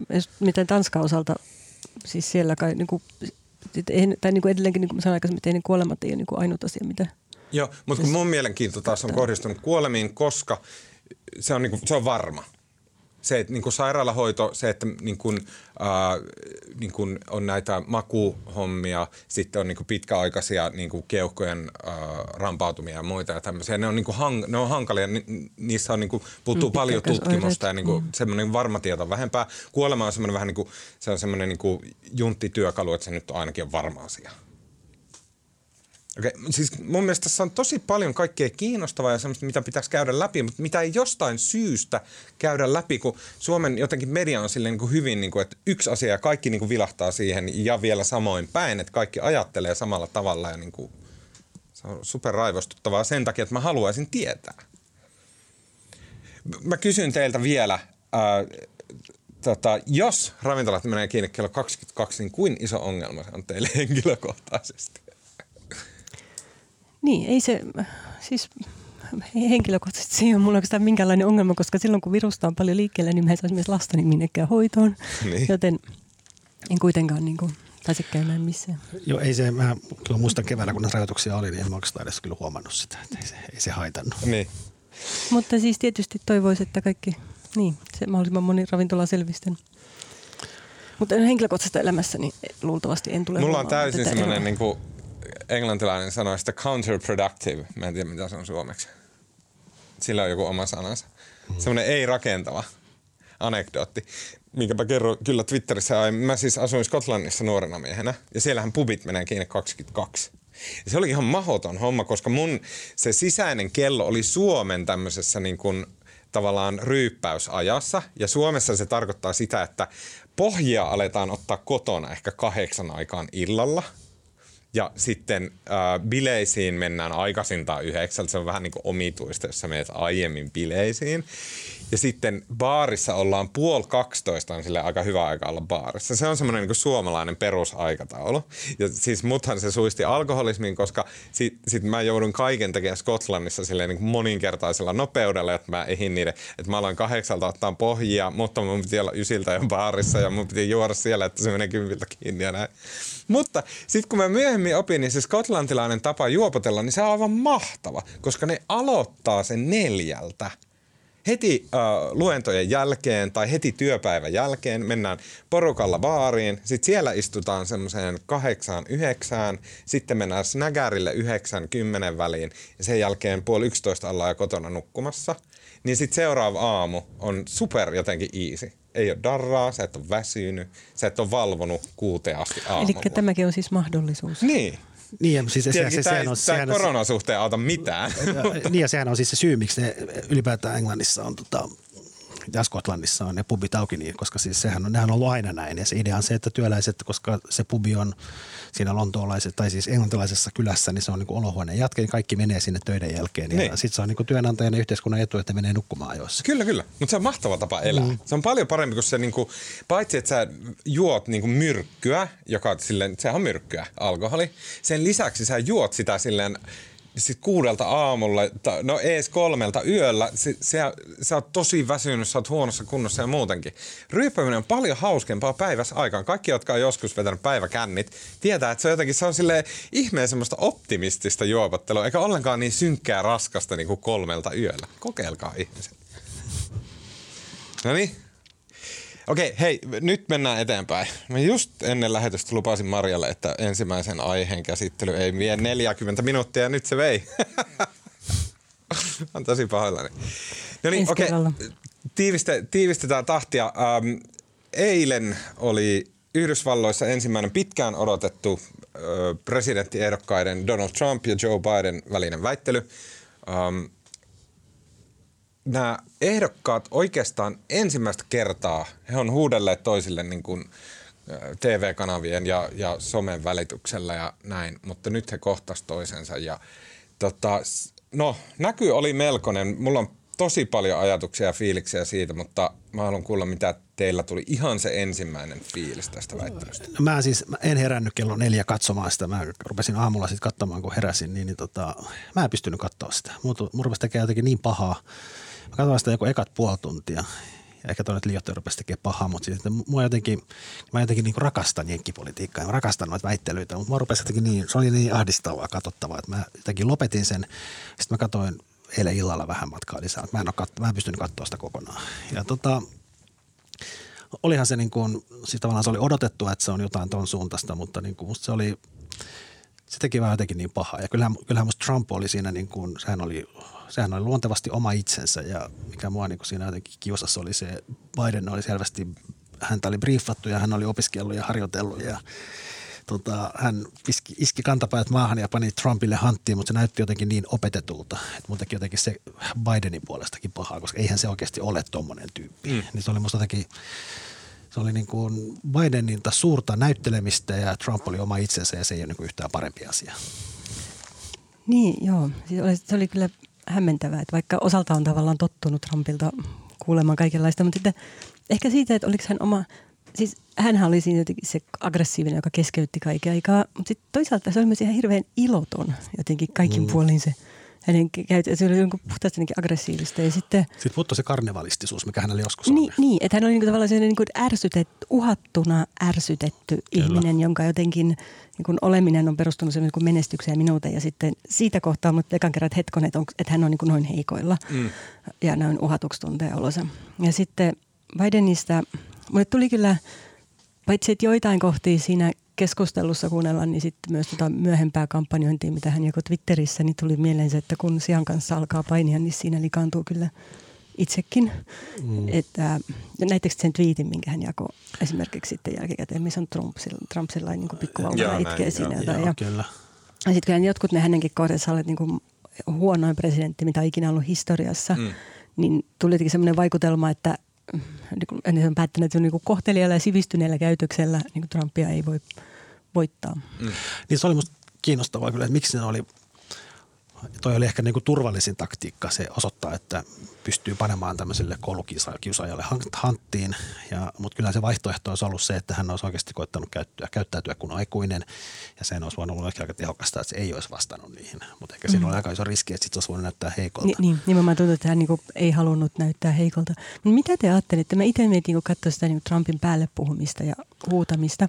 Että oliko se vaan jotenkin semmoista, että hän oli niin että hän ei niin voinut hillitä itse, vai oliko se mietitty strategia, se oli, mihin hän pyrkii? Se oli minusta hyvin tarkasti mietitty strategia, koska se pointtihan on se, koska Biden on, oli niissä esivaaliväittelyssä tosi heikko ja sillä menee pasmat sekaisin ja se tiedetään, että se hermostuu helposti. Sehän oli, sitä koitettiin vaan jostain Trumpin yksi keskeisiä tämmöisiä mahdollisuuksia se, sanoa, että Biden on vanha ja seniili ja tota, sekaisin sanoissaan. Sitähän se yritti siinä tehdä. Se yritti Totta kai se varmasti jollain, jollain tavalla niin heijasti myös Trumpin persoonaa, tuommoinen käytös, tuommoinen niin öykkärimäinen mm. niin koulukiusaaja käytös. Mutta et joo, että et, niinku, et ne oli tehnyt se arvio, että toi Biden on sillä niinku kahden nanosekunnin päästä niinku totaalisesta semmoisesta niinku seniili vanha pappa hetkestä mm. ja että niinku jollain se kaivetaan sieltä esille. Mutta se oli tosi niinku... Tuliko semmoista, siis musta tuntui siltä, että se niinku ei aina onnistunut kauhean niin kuin terävästi vastaamaan ehkä takaisin tai vähän sekoili sanoissa, mutta ei Joo. mitään sellaista niin Ei ollut, niin ei, ei ollut lähellekään niin paha kuin mä pelkäsin. Mm. Mä, siis mä pidän Bidenista suuresti, mun mielestä jotenkin hieno ukkeli, mutta siis ei, ei lähellekään niin paha kuin mä niin kuin ajattelin, mitä tulee käymään. Ei pärjäs ihan hyvin. Mä jotenkin mä kiusas se, että kun kumminkin oli hänen taustajoukoissa on etukäteen päätetty, että puhu suoraan kameralle ja se teki sitä koko ajan. Ja musta se oli jotenkin aivan sietämätöntä, kun se kääntää katseensa siihen kameraan ja rupeaa puhumaan äänestä. Ai ja muista äänestä. Se oli jotenkin todella, todella teennäistä. harvoja niin kuin, aitoja hetkiä Ai, siinä väittelyssä, koska muuten siinä ei saanut mitään tolkkua koska ne koko ajan puhuu toistensa päälle ja niin kuin heitteli, heitteli, heitteli. Ja sitten ainoat hetken, missä oli jotain, niin kuin, mihin tarttua kiinni, oli silloin, kun Biden sai jotenkin jostain se löysi sen niin kuin, oman niin kuin, ryhtinsä ja se sanoi jotain, mitä se tarkoitti. Ja monet näistä sen, niin kuin, mitä se myös sanoi pahasti Trumpille, niin mun mielestä nekin tuli jostain ihan oikeasta paikasta se clown-homma ja kaikki tällaiset näin. Et ne oli niinku ihan hienoja hetkiä. Sille, ja sitten kun se puhui siitä, niistä omista pojistaan, koska se Trumpilta oli aivan jotenkin käsittämättömän törkeä ja ilkeämielinen niin ruveta puhumaan toisen ihmisen lapsista siinä ää, lavalla. Niin sitten kun sen kuuli jotenkin sen Bidenin äänestä, kun se puolusti niitä omia poikiaan. Ja sitten siinä oli se, mun mielestä oli hieno ja koskettava kohta, minkä Biden tavallaan tehokkaasti teki silleen, kun sen sanoi, Trump toi esille, että, että Bidenin pojalla tällä, tota, tämä toinen, ei Bo, vaan mikä se toisen nimi on. Hunter. Hunter, niin että sillä on ollut kokainiongelma. Ja sitten se Biden myönsi, että, niin, että hänen pojalla on ollut kokainiongelma, niin kuin monissa perheissä on huumeongelma Amerikassa. Se mm. tilanne on tosi paha Amerikassa. Se oli hieno hetki. Olihan se niinku, tästä monet on jo povannut, että tämä, että Biden kieltäytyy se kahdesta seuraavasta väittelystä oikein, mutta se ei voi oikein tehdä sitä. Ja että onko tämä koko tämän amerikkalaisen väittelyinstituution loppu, joka alkoi joskus Kennedyn, Kennedyn kanssa 60-luvun alussa, mutta tota, kyllä se voi hyvin olla. Ja olihan tuossa niin se se väittelyn taso on se, että niin kuin Biden sanoi, että sun aikana, Trumpin aikana on 200 000 ihmistä, tota, paljon jenkeissä on kuollut? Uh, 200 000 ihmistä, joo. joo. Vähän yli 200 000 ihmistä kuollut. Ja sitten se vastaa siihen, että jos olisit presidentti, niin olisi kuollut kaksi miljoonaa. Ja niin kuin perustelematta mitenkään. Niin sitten tämä on se niin väittelyn taso, että, niin kuin, että sä olisit niin kuin vielä huonompi perustelematta mitenkään, niin mitä sä voit, niin kuin, mikä se on niin kuin se argumentaatiotaso? Tai siis mm. mitä sä niin kuin pystyt puhumaan tuommoisessa väittelyssä? Uh, mua sit, niinku asiallisesti mua kiinnosti se, siinä oli pari semmoista hetkeä, missä niinku molempien semmoinen, niinku jotenkin semmoinen beissi tai osa siitä puolueesta näkyi. Uh, uh, Trumpilla oli se, niinku, se jotenkin tosi vastenmielinen hetki, milloin se ei suostunut tuomitseen sitä äärioikeistaa. Ja valkoisen ylivallan kannattajia. Niin. Joo. Sen olisi se ollut oli aika niin helppo sanoa, että niin, niin. totta kai mä tuomitsen sillä selvä. Mutta se mm. niin kuin, mun mielestä, jos, ja niin kuin ihmiset, jotka tosi paljon käyttää aikaa netissä, niin hahmottaa ehkä sen, että on olemassa niin kuin semmoinen Trumpia kannattava oikeistokulttuuri. Sehän ei ollut se itse asiassa pahin se, että se ei tuominut niitä, vaan sehän oli se pahin hetki, kun se puhui tämä, tämä Proud Boys, tai tämmöinen niin kuin – äärioikeistolainen, hyvin natsahtava järjestö, niin sitten kun se sanoo, että niin kun, mitä sanoo, stand back, stand back and stand by. Stand, by, joo. Ja tota, eli stand down and stand by. Stand down and stand niin, by. Et pysykää val... paussi, mutta jääkää hollille venaamaan. Ja toihan, on, niin kun, toihan oli semmoinen niin kun vihreä valo, että niin kun väki, väkivaltaisuuksille ja tavallaan, että toimikaa. Niin ja siis vihreä valo sille, että, niin kuin, että kyllä mä tiedän, että te olette siellä ja kyllä, että mä niin kuin johdan teitä. Mm. Oh, ja toihan sehän oli aivan käsittämätön lausunto. Ja sehän oli siis, sehän, Trumphan perusen sitten ja koko sen esikunta oli sitten niin ihan kauhuissa. Miten se voi sanoa tuollaista? Mm. Nyt kun nämä Proud Boysit lähtee jollain semiautomaattiaseella listimään antifaaniin, niin siis kaikkia se menee Trumpin piikkiin. Ja tämähän on niin kuin, mm. Mutta se oli, niin kuin, se oli, se oli siltä myös niin kuin, Tosin mä silkkaa miss, tyhmyyttä. Mä missasin tämän siinä niin kuin alkuperäisessä väittelyssä, kun mä katsoin. Mutta se, että niin kuin, niin kuin mun mielestä selkeästi molemmilla niillä ehdokkailla on niin kuin sen oman basin kanssa semmoisia niin sen basin ehkä ääriaineisten kanssa, se, niin kuin niistä ääriaineksista jotenkin tulee semmoinen niin tiettyjä asioita, mitä ei voi sanoa. Että Trump ei voi sanoa äärioikeisto, että niin kuin ei, koska siellä baseissa on se, niin kuin, mä en väitä, että iso osa on äärioikeista, koska äärioikeisto on kuitenkin ihan to- totaali marginaaliporukka, mutta että on olemassa niin kuin sen äärioikeisto meiningin ympärillä pyörivä niin kuin kulttuurisota, Twitter, Reddit, hirmumyrsky, joka on sit se on taas niinku koko ajan vaikuttavampi, koska sen tekee meemejä, se niinku hallitsee sitä keskustelua. Ja sen takia Trump ei voinut sanoa, että ei äärioikeistolle, koska se, niinku se kulttuuri on sitä, että se, niinku se sanoo, että kyllä äärioikeistolle, vaikka ei ole äärioikeisto. Bidenilla sama homma oli se, että se ei pystynyt sanomaan tälle Black Lives Matter – jengille, että law and order on tosi tärkeää. Ja sen huomasi, se Wallis yritti siltä niin puristaa sitä ulos siltä Bidenilta, että sano nyt, että law and order on tosi tärkeää. Tosi mutulla mennään, mutta näin sitten se Biden oli silleen, se ei suostunut sanomaan ja sitten se lopulta sanoi, että law and order and justice ja näin. Ja kaikki nämä on, käykää katsoa se dokumentti, mikä tulee, se käsittelee näitä. Niin kuin äh, Joni, joka on tehnyt sen dokumentin Hesarin YouTube-kanavalle, niin se on koostanut hienosti, miten Nixon sanoo saman asian äh, 60-luvulla ja tismalleen sama keskustelua käydään 60-luvulla Amerikassa ja sitten mitä Trump käy nyt. Se on tosi hieno ja syvällinen, kannattaa ehdottomasti käydä tsekkaa se. Näin. Äh, Mutta silleen siellä niin kuin huomasi just Bidenilla, että niin kuin se ei pysty sanomaan, koska siinä Black Lives Matter-liikkeessä on niin paljon hänen kannatustaan mm. kiinni, että vaikka totta kai Biden on sitä mieltä, että älkää nyt saatana hajottako niitä kauppojen ikkunoita, protestoikaa rauhassa, mutta se ei sitten pystynyt sanoa suoraan sitä. Mun mielestä se on super mielenkiintoista, että on niinku, että, tiedätkö, että ne on vähän niin kuin hijackattu tämmöistä ääriliikkeiden niin Olihan sitten vielä yksi, me mennään kohta eteenpäin, mutta siis vielä yksi, mikä musta oli makea. Ja sit, itse asiassa mä katsoin siitä keskustelussa myös nämä highlightsit, kyllä mä oon niin varmaan nähnyt kaikki nämä kohdat, mistä nyt ollaan puhuttu, mutta siis se, se hetki, kun, sitten kun Trump rupesi taas syyttämään tota Bidenia ja demokraatteja, että ne on niin kuin osuinen osa antifaa ja sosialistinen se Bernie, Bernie, Bernie. Bernie Sanders, Sandersin johtama niin kuin liike, niin sitten siinähän se Biden sanoi, että, niin kuin, että, että hän, minä olen demokraattinen puolue. Niin sanoikin, joo, se Ja oli hieno. Ja se oli tosi, tosi Mutta sekin oli jotenkin tommonen maolainen hetki. oli ja se jotenkin tosi epäsuomalaista, että Suomessa harvoin kuulee, että kukaan ehdokas sanoo, että minä olen kokoomus tai minä olen SDP. Mahtavaa, kun Sanna Marin, minä mutta, olen SDP. mutta sehän on se jenkkisysteemi, että siellä tavallaan tämä presidenttiehdokas on myös niin. puolueen, vaikka heillä on muodollisesti puolueen puheenjohtaja, mutta presidenttiehdokas on se puolueen johtaja. Mutta sekin oli varmaa, että siinäkin oli niinku, siinä, että Biden sanoi näin, niin se oli tavallaan, si- sekin sisälsi paljon e- enemmän, koska sillä hän sanoi myös niille niinku faktioille siellä sisällä, että vaikka teillä on Ocasio-Cortezia ja Green New Deal ja näin, niin minä olen nyt se puolue ja mennään mun tällä niinku maltillisen konservatiivi demokraattilinjalla. Viimeinen asia, mistä mä haluan tässä yhteydessä puhua, ja Maria, mä haluaisin, että säkin niin kuin antaisit näkemyksen tähän, että oliko tämä just se, mihin Marko viittasi, että oliko tämä niin tässä se, että kun 20 vuoden päästä katsotaan ajassa taaksepäin ja sitten ne ihmiset katsoo jotain Obaman tapaa puhua, niin se vaikuttaa niiden mielestä sille naurettavan vanhanaikaiselta, sille niin kuin, tiedätkö, leuhkan hienopuheiselta ja tämmöiseltä, että ollaanko me pysyvästi siirrytty siihen, että tämmöistä, tämä on tästä eteenpäin. Ensin Amerikassa, Briteissähän tämä on jo tällaista. Sitten se leviää pikkuhiljaa silleen, että Suomessa ja Euroopassakin, niin kuin, koska kaikki pikkuhiljaa amerikkalaistuu. Niin, et, et, tullaanko me kattoon taaksepäin, että me eletään niin siinä, että tämmöinen meininki on normaalia. Ja sitten kaikki se, mitä oli ennen, miten poliitikko puhui ennen, niin se näyttää meistä silleen, niin kuin, tiedätkö, semmoiselta vanhanaikaiselta, teeskennellyltä, niin kuin hienostelevalta, paskan tärkeältä. Oliko tämä niin kuin, olla- ollaanko me menty tavallaan, eletäänkö me eri aikaa nyt?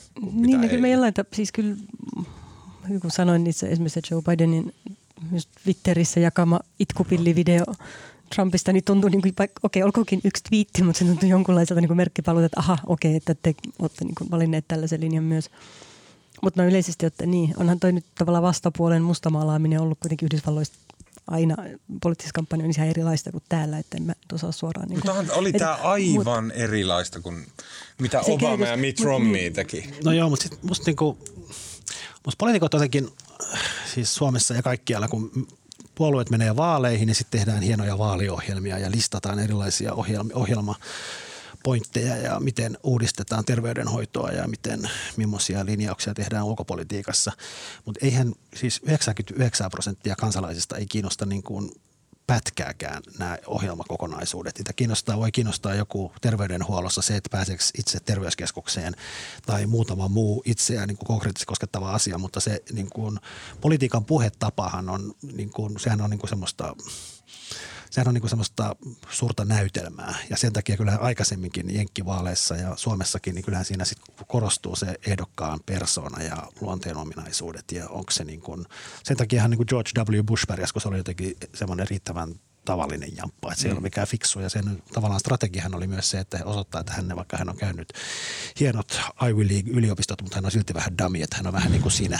Mm. Ja se, se itse käytti tätä ja sehän on aina ollut se, että se tärkeämpää kuin se, mitä se poliitikko aikoo tehdä, on se, että millainen se poliitikko on. Niin tämä on vaan tavallaan tämän jatkumon niin kuin ihan looginen seuraus. Mutta mä, mä väitän, että toi oli siltikin, vaikka siinä oli tämmöinen, ja kyllähän toi niin kuin antoi sille, että sä näit, että minkä tyyppisiä ne ihmiset. Se, se antoi. Mutta, siinä, mutta siinä, siinä, siinä tässä asia ei käsitelty mitään asiaa. Mitään niin, asiaa. Niin, Eikö kellekään mitään? Ei siinä ollut. Sitä ei kautta siinä tämä oli ollut. paljon lähempänä Trumpin niin kuin reality-TVtä. Oli ja siinähän on se alko, siis oliko se ensimmäinen osio, mikä oli tämä terveyden, terveydenhoito. Mm. Ja sekin meni niin kuin täysin plörinäksi. Ei siinä niin kuin, se meni vaan siihen, että juontaja kysyi Trumpilta, että sun piti purkaa Obamacare, mutta sä et ole sitä tehnyt. Ja sitten Trump vastaa, teinpäs. Ja sitten niin kuin, ja sitten se niin kuin, Niin, kyllä mä jäin tosi paljon miettimään sitä, että miten niin kuin tavallinen vaikkapa Trumpin kannattaja, mitä se, niin kuin, mitä se ajattelee tuosta ja mitä seuraa. Mä oon vähän ehkä masentunut, pakko sanoa, että niin yhdysvaltalaisen lehdistön suhteen osittain mä oon vaan tajunnut sen, että välttämättä sitä seuraamalla ei aina niin kuin aavista, mitä siellä tapahtuu. Niin kuin viime vaaleissa huomattiin, että sitten jotkut just, no vaikka meidän Laura Saarikoski, joka kiersi maata oikeasti, niin ennakoi Trumpin voittoa selvästi enemmän kuin nämä sitten itärannikolla olevat liberaalin laatulehdistön sinänsä kovatasoiset, älykkäät, taitavat toimittajat. Mm. Niin mietin, että mitä siellä Joo, ja onhan se, niinku, siis sehän on niinku aivan järkyttävä se Yhdysvaltain vaalisysteemi. Tästä luin just artikkelin, että siis se on joku, joku näistä pienistä osavaltioista, niin, niin mä en muista mikä se näistä oli, mutta siis yli joku Wisconsin tai joku tällainen, niin siellä, siellä valitaan niin kuin, ää, siellä on niin kuin yksi valitsijamies per, olisiko ollut 115 000 asukasta. Mm. Ja sitten Kaliforniassa, joka on suurin osavaltio, niin siellä on yksi valitsijamies per 750 000 asukasta. Niin ne on niin kuin täysin vääristä. Oh, ja se on, niin kuin, se on niin kuin tavallaan nämä, ja sitten kun se Trump menestyy niissä, niissä keskellä olevissa pienissä osavaltioissa, niin tavallaan se etu on aivan suhteeton. Ja nythän siis se, sitten on yritetty viimeksi joskus 60-luvulla tavallaan, että se Jenkeissäkin siirryttäisiin siihen, että se on niin kuin yksi vaalipiiri, että se kumpi saa enemmän ääniä, niin voittaa, mm. mutta sitten sen aina joku on puolella. Sitä varmaan nyt taas yritetään ensi kaudella, jos demokraatit voittaa. Tiedättekö, minkä mä huomasin? No. Ja mä haluan, että tämä nimetään Tuomaksen säännöksi liittyen no. Yhdysvaltain politiikkaan. Se on sääntö, se, on, se, on niin kuin, se piti täysin paikkaansa. Mm. Mitä suoremmat on osavaltion rajat, sitä todennäköisemmin siellä äänestetään republikaaneja. Näin on. Mitä enemmän se muistuttaa neljätä se osavaltio, mm. niin sitä enemmän siellä äänestetään. Tiedätkö, mistä se johtuu?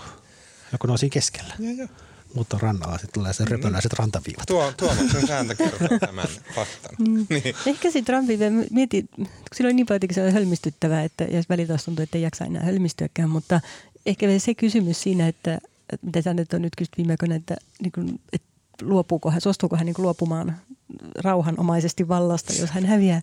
Niin mä mietin, kun mä katselin vastauksia, että tuli mieleen ihan jotkut niin kuin, autoritääriset johtajat jostain muualta, niin kuin hyvin toisen tyyppisistä paikoista, joku Venezuelan Mutta siinä oli johto. ihana, kun se Joe Biden sanoi siihen, että menkää, äänestäkää, että jos Trump häviää, niin kyllä se sieltä lähtee. Biden sanoi näin. Ja se oli jotenkin sille, että niin huh, okei, okay, että niinhän se tietenkin on. Ei joku niin. Trump. Tiedätkö, sieltä tulee niin kuin armeija, senaatti, mitä niitä onkaan, niin ne vaan vaan sen pihalle. Näin. Niin, niin siis, tot, joo, siis niin. en mä ajattele, että hän sinne niin oikeasti jäisi, mutta – kyllä. Uh, mä haluan vielä ihan viimeiseksi jotenkin sanoa, että mä kaipaan sitä, niin kuin mun mielestä politiikan yksi rooli on ollut se niin kuin esittää sitä parasta versiota, mikä me, meidän kollektiivisessa yhteiskunnassa on. Jollain tavalla niin kuin esimerkköidä sitä. Mä haluan, että pääministeri tai presidentti niin kuin käyttää sen asemansa siihen, että se esittää niin kuin puhuessaan suomalaisille – ja sitten puhuessa on myös ulkomaille, se niin esittää parhaan, parasta, mitä Suomella on tarjota, on tämä tyyppi tässä. Sen takia Sanna Marin on just niin hyvä pääministeri, koska se on niin fiksu ja filmaattinen ja kaunis ja nuori ja bla bla bla ja näin. Ja sitten Niinistä on hyvä presidentti, koska se on niin semmoinen, semmoinen vanha, vanha karismaattinen ukkeli ja näin. Se on niin hyvä tilanne. Ja se, siihen liittyy semmoista tosi lapsellista silleen, niin kuin, että ah, on Suomi on hieno, kun on näin hienot johtajat ja näin. Ja mä toivoisin kuitenkin, että se jotenkin säilyy siellä politiikan ytimessä, että ei, niin kuin ollaan koko kansakunnan niin kuin parasta ilmentymää, jota tuossa ei kyllä ollut kumpikaan. Toi sinä on sun idealismi, aina häkellyttää mua. No. Okei, okay. uh, vielä hyvin pikaisesti. Rovaniemen hovioikeus on pitänyt voimassa toimittaja Johanna Vehkoon tuomion oululaisen kaupunginvaltuutetun Junes Lokan kunnian loukkaamisesta tässä on äh, hovioikeuden mukaan äh, tai siis kyse on tämmöisessä tapauksessa, jossa Vehko on äh, kahdelle saalle kaverilleen julkaisema tämmöinen privaatti kirjoitus, äh, jossa Vehko muun muassa nimitti Lokkaa natsiksi, natsipelleksi ja rasistiksi, niin äh, tota, tämä on ollut hovioikeuden mukaan omiaan aiheuttamaan äh, Lokalle vahinkoa tai kärsimystä tai tähän kohdistavaa halveksuntaa. Ja sitten käräjäoikeus oli sitä mieltä, että näin on. Ja nyt hovioikeus päätyi samaan ja Vehko on ilmoittanut, että hän harkitsee viemästä korkeampaan oikeuteen. Tämä on, siis tässä puhutaan niin kuin 150 euron sakoista. Tämä on syvästi vaan periaatteellinen molemmilla osapuolilla. Eikö se joutunut myös maksamaan? Itse asiassa ei se ollut vaan mm. se, vaan se joutui maksamaan 15 tonnia noita tuota, oikeudenkäyntikuluja. 16 000 okay. euroa Lokan oikeudenkäyntikuluja. Kyllä. No mä silti uskallan väittää. Ja mä luulen, että ne kerätään hänelle kyllä, mutta... Joo, ja mun mielestä journalistilehti Joo, myi jonkun taulun, jolla Osti Ville Rannan. Just Joo, näin, kyllä. kyllä. Ja me ollaan, ollaan tietenkin toimittajia ja myös varmasti ollaan niin jossain työtekemisestä oltu Johanna Vehkon kanssa. Ei sillä tavalla olla niin täysin osattomia tähän keskustelun tai siis silleen, että meillä on varmasti omasta, omista lähtökohdista tuleva perspektiivi. Mutta siis tähän liittyy kysymyksiä, jotka on jotenkin tosi olennaisia tällä hetkellä. Junes Lokka itse on aivan tämmöinen niin äärihahmo, haukkuu menemään niin kuin kaikkia, eikä mitenkään missään suljetulla priva-seinällä, vaan niin kuin julkisilla videoillaan. Ja niin kuin siellä tuntuu, että niin kuin tässä on kaiken näköisiä epäsuhtia ja niin kuin ääliömäisyyksiä, ristiriitoja, joita ei voi käsittää voi käsittää sen, että Junes Lokka on sitä mieltä, että näin tämän pitää mennä, mutta ei voi käsittää sitä, että hovioikeus on sitä mieltä. Miten, Maria, mm. Nyt, joo, siis mulla on tämä päätös tässä edessä ja tässä on jotain hämmentäviä kohtia. Siis ensinnäkin tietysti niin kun, on tietysti hyvä, että ihminen, vaikka hän olisi niin kun, millainen tai siis kaupunginvaltuutettu Lokka vaikkapa tai kuka tahansa, että vaikka itse niin kun, haukkuisi muita miten, niin häntä pitää tietysti kohdella – niin kuin lakien mukaisesti. Ja sehän tässä oli tavallaan niin kuin pohjana, että olkoonkin hän mielipiteeltään käytökseltään mitä tahansa, niin sitten kuitenkin pitää katsoa, että häntäkin kohdellaan lakien mukaisesti. Ja tämä on tietysti ihan hyvä periaate oikeusvaltiossa. Mutta sitten tässä päätöksessä on jotain musta tosi kiinnostavia kohtia, mitkä, mitä kyllä näin maallikkona ihmettelen. Ja ensinnäkin se liittyy siihen, että tässä niin kuin siis ähm, Tämä Johanna Vehko oli siis yksityisessä Facebook-päivityksessään kutsunut Lokkaa natsipelleksi ja tunnetuksi rasistiksi ja natsiksi. Ja äh, Junnes Lokka on siis myös kaupunginvaltuutettu, mutta ja tätä oli edeltänyt siis No, ta- se, se on joo. tavallaan olennainen, se joo, edeltävä. Kyllä. Ja se, että tavallaan Vehko, Vehkolla oli, ei hän huvikseen tämmöistä sanonut, ei. vaan sitä, että Lokka oli uhannut, että kun Vehkolla on tilaisuus, niin Lokka tulee niin. silleen kuvaamaan joo, sinne kyllä. hyvin kuumottavasti niin kuin kuvaamaan suoraa kuvaa nettiin, josta niin Vehko on tilaisuus. tekee sitä, että niin kuin toimit, siis mä tiedän itsekin jossain tilaisuuksissa, missä hän ja hänen kumppaninsa ovat, on todella rasittava mennä sinne toimittajana tekemään työtään, koska he tulee kuvaamaan niin kuin tosi läheltä ja haastamaan riitaa. No, joka tapauksessa. Sitten Vehkolla oli tulossa tämmöinen kirjaesittelytilaisuus ja, tota, ja, ja minne Lokka aikoi tulla sitten paikalle ja hän sitten purki tätä niin kun, ajatuksiaan Facebookissa. Mutta hovioikeuden päätöksessä todetaan, että niin kun, tällainen arvostelu, mitä Johanna Vehko osoitti, niin se olisi ollut sallittua esimerkiksi Euroopan ihmisoikeustuomioistuimen päätösten nojalla, jos kyseessä olisi ollut niin tämän ihmisen tai niin yhteiskunnallinen, tämän, siis yhteiskunnallinen tai journalistinen käsittely, jos olisi kohdistunut tähän niin kuin lokkaan poliitikkona. Mm. Mutta, sitä poliiti, koska poliitikon pitää niin kuin muutenkin kestää paljon enemmän arvostelua kuin. Mutta tässä hovioikeudessa todet, paperissa todetaan, että tästä kirjoituk- Vehkoon kirjoituksesta ei ilmene, että se käsitteli Lokan menettelyä politiikassa tai ri- siihen rinnastettavissa julkisessa toiminnassa. Missä yhteydessä Vehkoon käyttämät termit olisivat voineet EITn ratkaisukäytännönkin mukaan olla sallittuja? Eli siis hovioikeus katsoi, että tämä niin Johanna Vehkoon kirjoittaminen, kirjoitukset ei liittyneet Lokan poliittiseen toimintaan. Mm. Ja tämä on musta siinä se ehkä vähän yllät- tai häkellyttävä ja sit, kohta. Niin ja sitten ymmärtääkseni, mä luin näitä juttuja tästä, niin sitten se Vehkoon puolustus oli niin kuin, tavallaan, että, se, että Vehkoon yksi viesti tässä oli, että hän haluaisi puhua tästä niin kuin toimittajien ammattikuntaan kohdistuvasta järjestelmällisestä mm. vainoamisesta. Ja tämä oli niin kuin, tavallaan tota, Junes Lokan syyttäminen oli osa tavallaan tätä laajempaa toimittajien kohdistuvaa mm. maalittamista ja näin, mutta sitten hovioikeus totesi, että tässä ei niin kuin, että siinä postauksessa ei erikseen määritelty, että tässä oli kysymys mm. niin kuin maalittamisesta tai siinä ei niin kuin pohjustettu, siinä ei perusteltu tätä asiaa millään tavalla. Mutta sehän on vähän hassu ajatus, josta on niin kuin suljettu, hänen oma suljettu mm. Facebook-sivunsa, missä hän keskustelee 200 varmaan valtaosa toimittajia, niin kyllä nyt nämä tavallaan kyllä se konteksti syntyy siinä, kun ne ihmiset tuntee toisensa. Ja mun mielestä se on niin jotenkin omituinen tulkinta. Mm.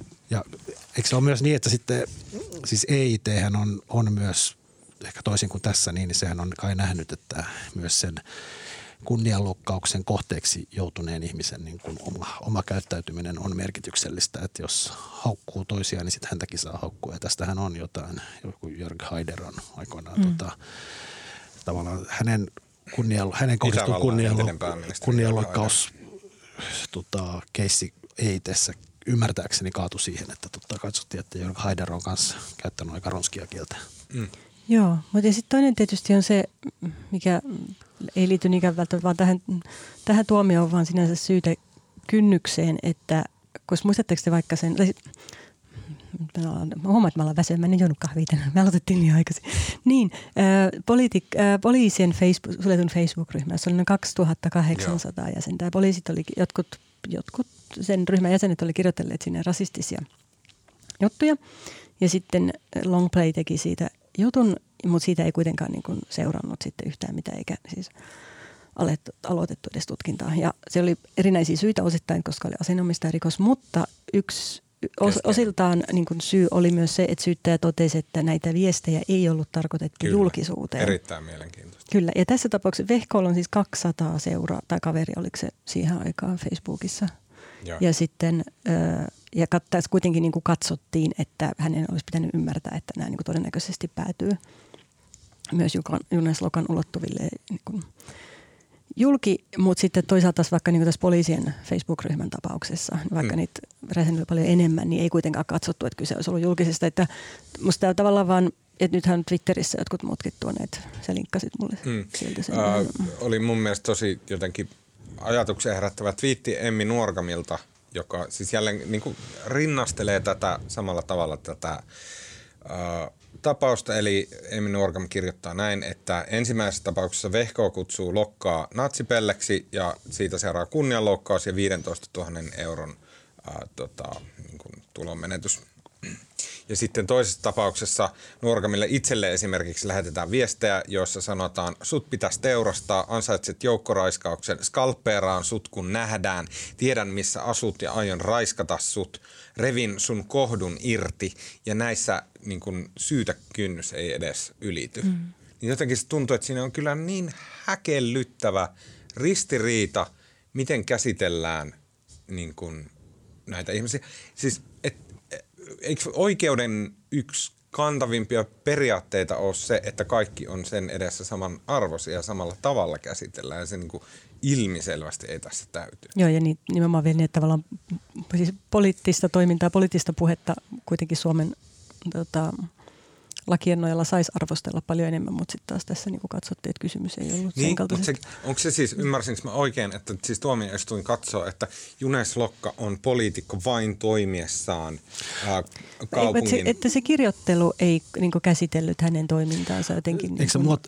Mutta katsoako oikeus, että, että et se ei käsitellyt hänen toimintaansa poliitikkona, koska hänen toimintaansa hmm. poliitikkona rajaut, rajoittuu kaupungin valtuusta. Ei, vaan mun Ei, mielestä se, se musta, kirjoitu- se liittyy johtuu ihan sana, sanamuodosta, jos, sanotaan, jos mä sanon, että Tuomas Peltomäki on natsipelle, niin se on kunnianloukkaus, mutta jos mä sanon, että sä teet tekoja, jotka joiden takia sä olet natsi, niin sit se ei ole kunnianloukkaus, jos tämä pitää paikkansa. Ja myös Hovioikossa sanoi, että nämä väitteethän olivat totta, että, nämä niin kuin sinänsä, että nämä ei ollut sinänsä niin kuin valheita nämä Vehkoon Niin. kirjoittamat asiat, vaan niin kuin se, koska hänet niin. Niin kuin puhuttiin ihmisestä ja hänen ominaisuuksistaan, niin sen takia se oli kunnianloukkaus. Niin, ja sitten koska se ei täytyy tämän nimenomaan tämän Eikä tämän päätöksen mukaan, siis. niin kuin että sanotaan, että ki- kirjoituksesta ei ilmene, että se käsittelisi Lokan menettelyä politiikassa, mikä on erikoinen. Mutta jos te muistatte, että toi Susanna Rainbow ja sitten Satu Vasantola kirjoitti, olisiko vuosta jotain sitten, jutun siitä, että miten seksuaalisesta ahdistelusta on nostettu syytteitä tai Mm. tuomittu. Sitä nyt muistivaraisesti, anteeksi jos meni vähän fokuspieleen, mutta ja siinä musta yksi, kun seksuaalinen ahdisteluhan tuli lakiin joskus 2014, niin he tutki niitä siitä nostettuja keissejä ja totesi, että se on kuitenkin että se on aika sattuman varasta, mitkä asiat etenee ja mitkä määritellään sen mukaan. Ja tästä kyllä tulee, just jos rinnastaa tuohon poliisikeissiin, niin sellainen vaikutelma, että se on, ei ole niin mitenkään Mm. johdonmukaista. Mutta tämä varmaankin menee korkeimpaan oikeuteen ja sitten vielä ei tee, niin me saadaan vielä monta vuotta tätä asiaa. No niin. Okei, hei, äh, kun lähdette, tota, otatte taskumatin ja lähdette syyskävelylle johonkin puistoon, siellä mahtavasti lehdet tippuu ruskeata, punaista, keltaista, vihreitä, aivan mahtava väriloisto tuolla pihalla. Tulee todella hyvä fiilis, kun menee, kannattaa mennä. Niin tota, mm, mitäs ajattelitte? Halailkaa niitä puita ja kertokaa samalla niille puille joku hyvä juttu. Ja mitäs kerrotte? Mä ajattelin, mutta he, mä en hämännyt tästä konseptista. Eikö kyse siitä, että piti suositella jotain, eikä vain, että mä kerron jonkun jutun. Montako vuotta sä oot tehnyt tätä podcastia? No kun mä näkellyn siitä, kun se Musta jotenkin niin kuin, joku tässä on ristiriitainen. Mutta mä ajattelin suositella ja puhua niille puille siitä, että öö, No, no jos niidenkin, ka- tätä, niin se on tosi boring ja kaikki tekee sitä. No mikä sun mielestä on tosi joku hyvä juttu, kerro, suosittelepa jotain, se on aivan boring. Se, että kuvaillaan tälle, että niin mennään käymään drinksulla ja sitten keskustellaan siellä ja niin puhutaan hyvistä jutuista, No, mitä niin, näin. no sitten voisi vaikka ajankuluksi siellä metsässä vaikka katsoa YouTubesta sellaisen videon, joka, tota, jossa Junes Lokka itse kertoo tota, poliittisesta toiminnastaan. Tai itse asiassa on tässä edessä Suomen Penin tota, kannanotto tähän keissiin tässä just viitataan siihen. Suomen siis san- sananvapausjärjestö Suomen Penin. Ja siinä tota, videolla Lokka nimenomaan puhuu siitä, että tota, mikä on hänen poliittisen toimintansa tavoite ja määrittelee myös oikeudenkäynnin toimittaja Johanna Vehkoota kohtaan vastaan menesty, menestyneimmäksi poliittiseksi teoksekseen, tai aina- ainakin ainoaksi asiaksi, joka on menestynyt oikeasti. Siitä voi sitten pohtia tämän oikeudenkäynnin luonnetta lisää. Älkää menkö katsoa Jonas Lokan tyhmiä videoita. Mä olisin mä nyt kahtena viikkona mainostanut sitä What It Takes-kirjaa. Mä aloitin lukea sitä. Mä mainostan vielä kolmannen kerran. No niin. Saanko? Koska mä en ole vieläkään ihan lopussa. Siinä on siis pitkälle toista tuhatta sivua. Tota, nyt mä tajusin vihdoin, mikä siinä kirjassa nyt niin. Mä, mä oon tosiaan kaksi edellistä viikkoa sitä suositellut ja mä suosittelen taas. Ja nyt mä vihdoin tajusin, mikä siinä on jotenkin niin poikkeuksellista. Siinä on tota, mä just lu- luin eilen sitä semmoisen kohdan, missä siis Joe Bidenhan joutuu tota, jättäytymään näistä tota, kasi, Kuusi. 86, 87 vaaleista. 86 vaaleista, 87, 87 vaaleista. 86 vaaleista sitten luopumaan ehdokkuudesta, koska hän oli sitten, tota, hän oli sitten eräässä vaalipuheessaan, pitkät tai useissakin vaalipuheissa siteeraanut lähteyttämättä Englannin työväenpuolueen puheenjohtaja Neil Kinockia, ja eikä sillä oli mahtavia puheita, missä hän, Kinnock oli puhunut siitä, miten hän, millaista työläistaustasta hän tulee ja miten hänen vanhempansa tota, niskaverillä, ni- selkäveressä raatoivat, että hän pääsi yliopistoon ja näin edespäin. Ja sitten toi Joe Biden oli täysin ihastunut näihin Kinokin vaalipuheisiin, niin hän sitten rupesi niin kuin ihan yksi yhteen niin käyttämään niitä omissa, omissa vaalitilaisuuksissaan mainitsematta sitä Kinokkia. Ja sitten hän, ihan niitä elämänkertatapahtumia. no joku ne matchas niin kuin tavallaan. Hänen vanhempansa oli samasta tilanteesta ja sitten sit se jäi tästä kiinni ja sitten se joutui niin kuin tavallaan, oli, hänellä oli just lähtenyt se valtamaan vyöryyn se kampanja ja sitten hän joutui luopumaan. Mutta mikä tässä niin kuin on jotenkin kiehtovaa, että se on niin kuin – tota, se on sitä poikkeuksellinen kirja, että se on itse asiassa, se kohtelee näitä ehdokkaita ja niin kuin, kuin ihmisinä. Se niin kuin selittää sitä, niin kuin, se selittää sitä niin kuin Bidenin tavattoman typerää mokaa, ei sitä kautta, että onpas toi Biden tollo ja niin kuin kelvoton poliitikko, vaan se sitä 50 sivua käydään läpi niin kuin tavallaan, mikä oli niin kuin johtanut siihen, että hän niin kuin tavallaan, miten hänen päänsä meni tai mentaalinen tila meni siihen tilanteeseen, että hän ei niin enää itse tajunnut, että tämä Kinokin siteraaminen on niin huono juttu. Ja se on niin tosi inhimillinen se kirja, miten se niin tavallaan pääsee lähelle sitä poliitikkoa niin kuin ihmisenä. Ja sitten se on jotenkin, ja sitten sehän kohtelee muutenkin itse asiassa toimittajia aika rumasti siinä kirjassa, että se jatkuvasti haukkuu, miten idiootteja nämä valtalehtien politiikan toimittajat on, kun ne niin kuin pörrää siellä ja tota, Mutta siis, jos mä saan kerrata tuota sun pointtia, niin siis sehän on aivan hämmästyttävästi kirjoitettu se Eikö kirja. So? Se on semmoinen, niin kuin, tulee mieleen joku alastalon salissa silleen, että niin kuin siellä ollaan todella syvällä sen ihmisen pään sisässä ja se kirjoittaa siinä ihan alussa sanoo, niin kuin, tavallaan niin kuin nyt mä ymmärrän, että miksi. Se alussa sanoo, että nämä, niin kuin, että nämä on varmistettu monesta paikkaa, niin kuin kaikki tämä pään sisäinen dialogi, mitä ihminen ajatteli silloin. Ja ne kohteet on itse lukenut niin, myös Niin, kyllä, että se on tosi tarkkaan varmistettu. Ja hän niin kuin, mä, mä oon siinä alkupuolella nyt vasta menossa ja hän kertoo Bob Dolesta. Ja hän kuvaa, Bob Dolilla on siis toinen käsi on silleen niin kuin käytännössä halvaantunut.